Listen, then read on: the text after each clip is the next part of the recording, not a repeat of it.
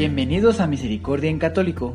La finalidad de este podcast es compartirte la insondable misericordia de nuestro Señor Jesucristo, apoyándonos de literatura de santos como la biografía y diario de Santa Faustina, testimonios, temas para poner en práctica día a día para el crecimiento a la devoción de la Divina Misericordia.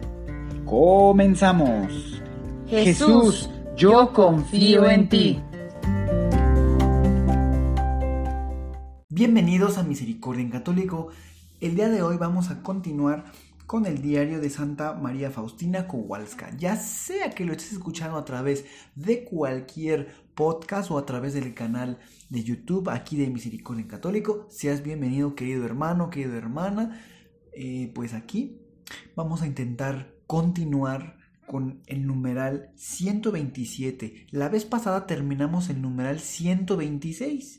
Si no lo escuchaste o quedaste incompleto, pues sí te recomiendo que antes de comenzar a escuchar este audio puedas ir a escuchar el anterior. Si quieres ya la última parte, sobre todo para que puedas eh, pues ahora sí que tener el contexto general y poder entender lo que vamos a seguir eh, escuchando, ¿verdad? Sin embargo, eh, es muy fácil volver a agarrar el hilo, digamos la, la secuencia a este diario de María Faustina Kowalska. Pues bien, vamos a comenzar.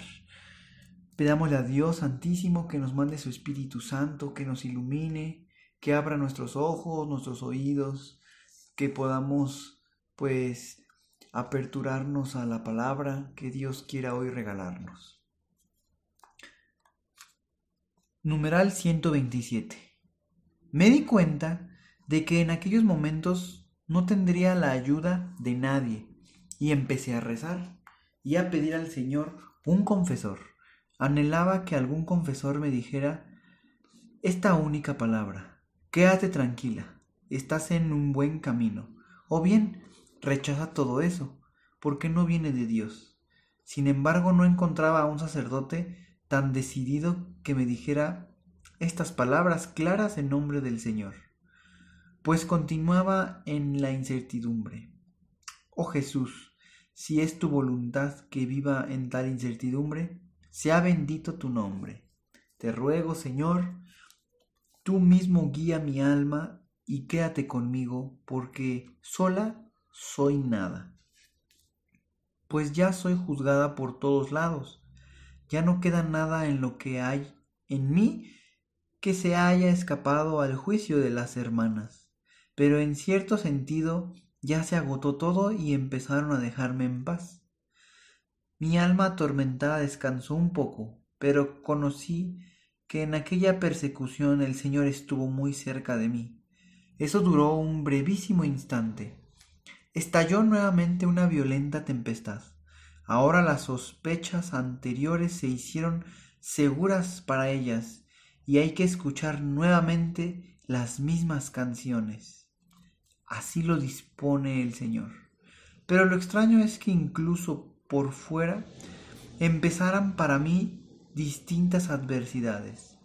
Esto provocó distintos sufrimientos conocidos solamente por Dios, sin embargo, trataba, como podía, hacer todo con la intención más pura posible. Veo que soy vigilada en todas partes como un ladrón. En la capilla cuando hago mis deberes, en la celda. Ahora sé que además de la presencia de Dios, tengo siempre la presencia humana. De verdad, más de una vez esta presencia humana me molestó mucho. Hubo momentos en que reflexionaba si desviarme a no para alabarme. De verdad, mi pobre cama también fue controlada muchas veces. A veces me daba risa saber que no dejaban en paz ni siquiera la cama.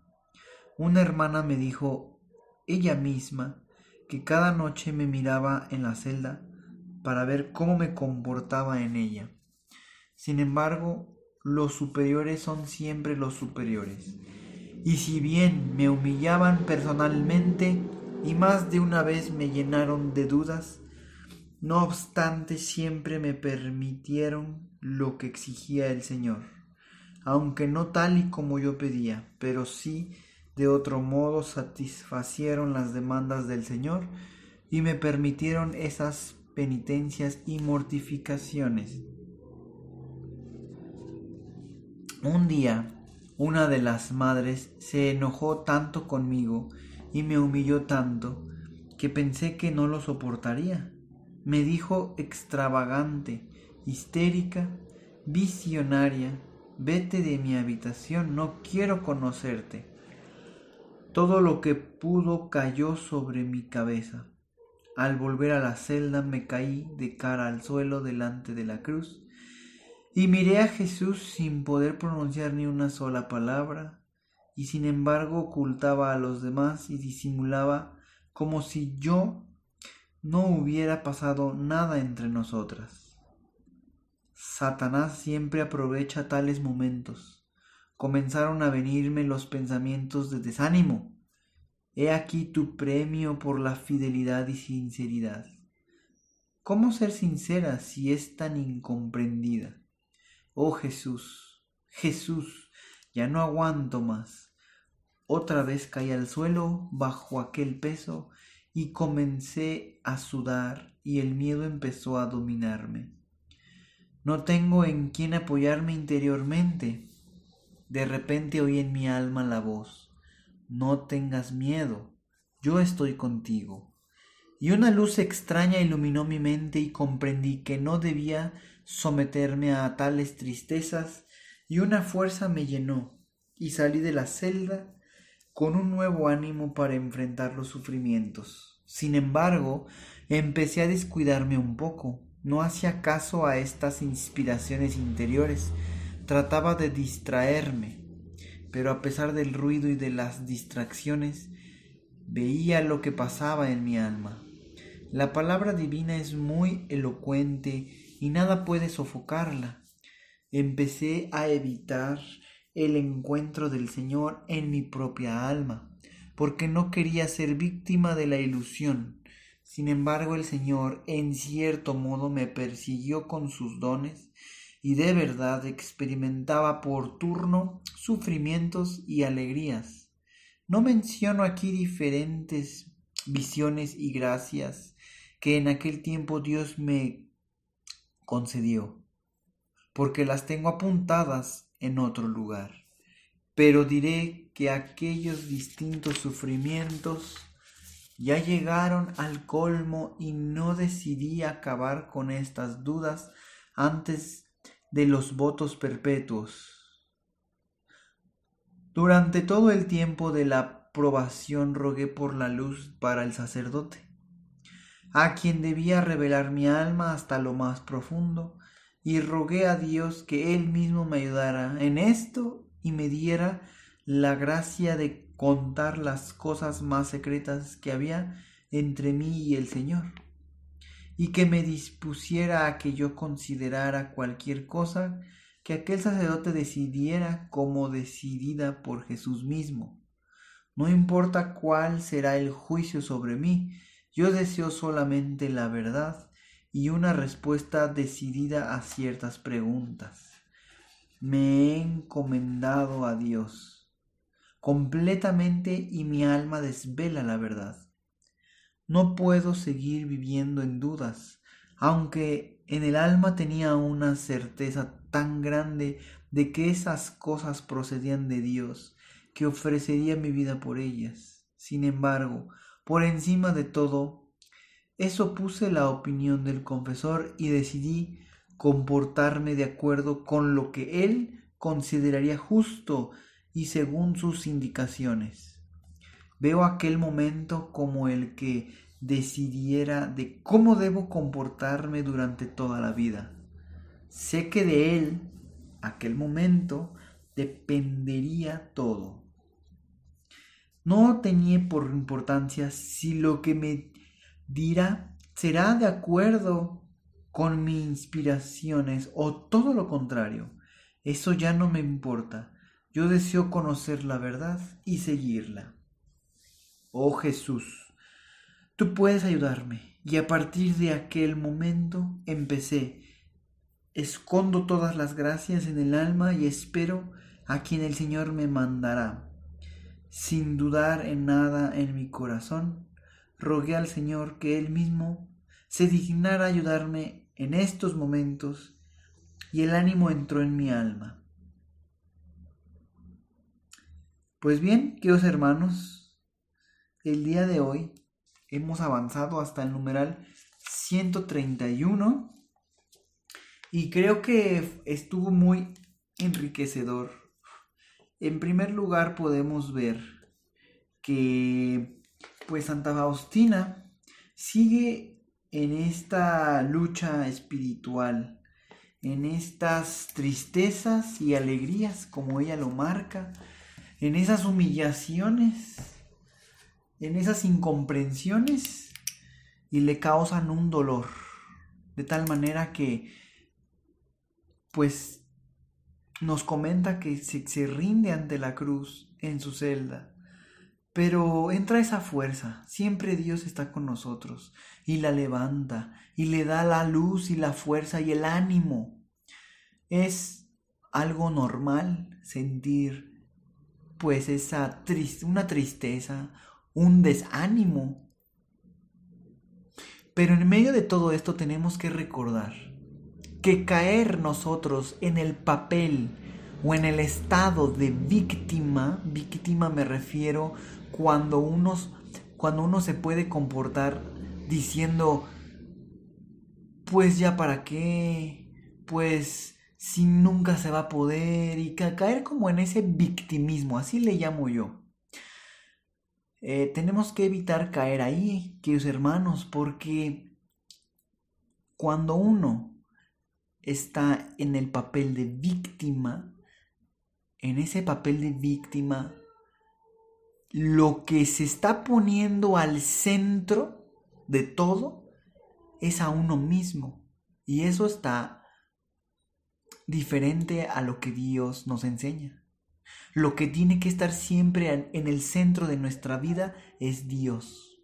Entonces, entiendo que se siente de alguna manera agradable y se disfruta de alguna manera estar en ese lugar de víctima. Pero en ese lugar, vuelvo a repetir, únicamente nos estamos poniendo nosotros en el centro y estamos quitando a Dios del centro. Entonces, cuando reconozcamos que estamos en ese lugar, hay que levantarnos y poner a Dios en el centro. No dejemos que Satanás aproveche esas oportunidades para eh, ponernos nuevamente al centro. Digamos que mm, poner toda nuestra atención en nosotros. Eh, no sé si está bien puesta la palabra, pero podríamos decir como de egocentrismo. ¿Ok? Tenemos que recordar que Dios es el centro de toda nuestra vida y que de Él es como vamos a poder vivir y salir adelante. Todo lo que está hecho está hecho para cada uno de ustedes, para cada uno de nosotros, para ti, para mí. Dios lo creó, el aire, las nubes, los árboles, la naturaleza. Y toda la historia que cada uno de nosotros tengamos de nuestra vida, todas esas pruebas, esos dolores, esas tristezas, esas alegrías, esos eh, logros, son el camino para encontrarnos con Jesús. Al final es la misión, encontrarnos con Él. Esos dolores nos ayudan a encontrarnos con Él. Esas alegrías también. Pongamos un ejemplo. Las alegrías y las tristezas sería como la izquierda y la derecha cuando vamos conduciendo un vehículo hacia algún destino las carreteras no son totalmente rectas. Por eso tenemos un volante para ajustar la ruta y no desviarnos y poder llegar al destino. La izquierda, la derecha serían la, las alegrías, las tristezas, las tristezas, perdón, las pruebas, las preocupaciones, los logros, los triunfos. Al final, la izquierda y la derecha son las, son las correcciones o más bien los ajustes o la dirección que le tenemos que dar a la vida para encontrarnos con Jesús. Todos los días es un nuevo momento para estar agradecidos con Dios por el, por el don de la vida, por el don de la alegría, por el don que cada uno de nosotros nos ha regalado. Ocupemos el tiempo que Dios nos da en estar en agradecidos. Si hoy te puedes sentar, agradece a Dios por ese asiento, sea como sea. El asiento como esté el asiento. Si hoy te puedes parar y dar unos pasos, agradecer a Dios por esos pasos, por esos zapatos que puedes tener. Es estar en una actitud de agradecimiento. Te ayuda a estar siempre alerta de las nuevas cosas que Dios tiene para ti, para mí, para cada uno de nosotros. Pues bien, queridos hermanos, espero que, eh, bueno, les haya todavía enriquecido más su vida lo que el diario de Santa Faustina el día de hoy nos los hemos podido leer y escuchar. Y pues bueno, continuamos con esto primero Dios la siguiente semana. Que la paz esté con ustedes y que Dios los bendiga. Hasta pronto.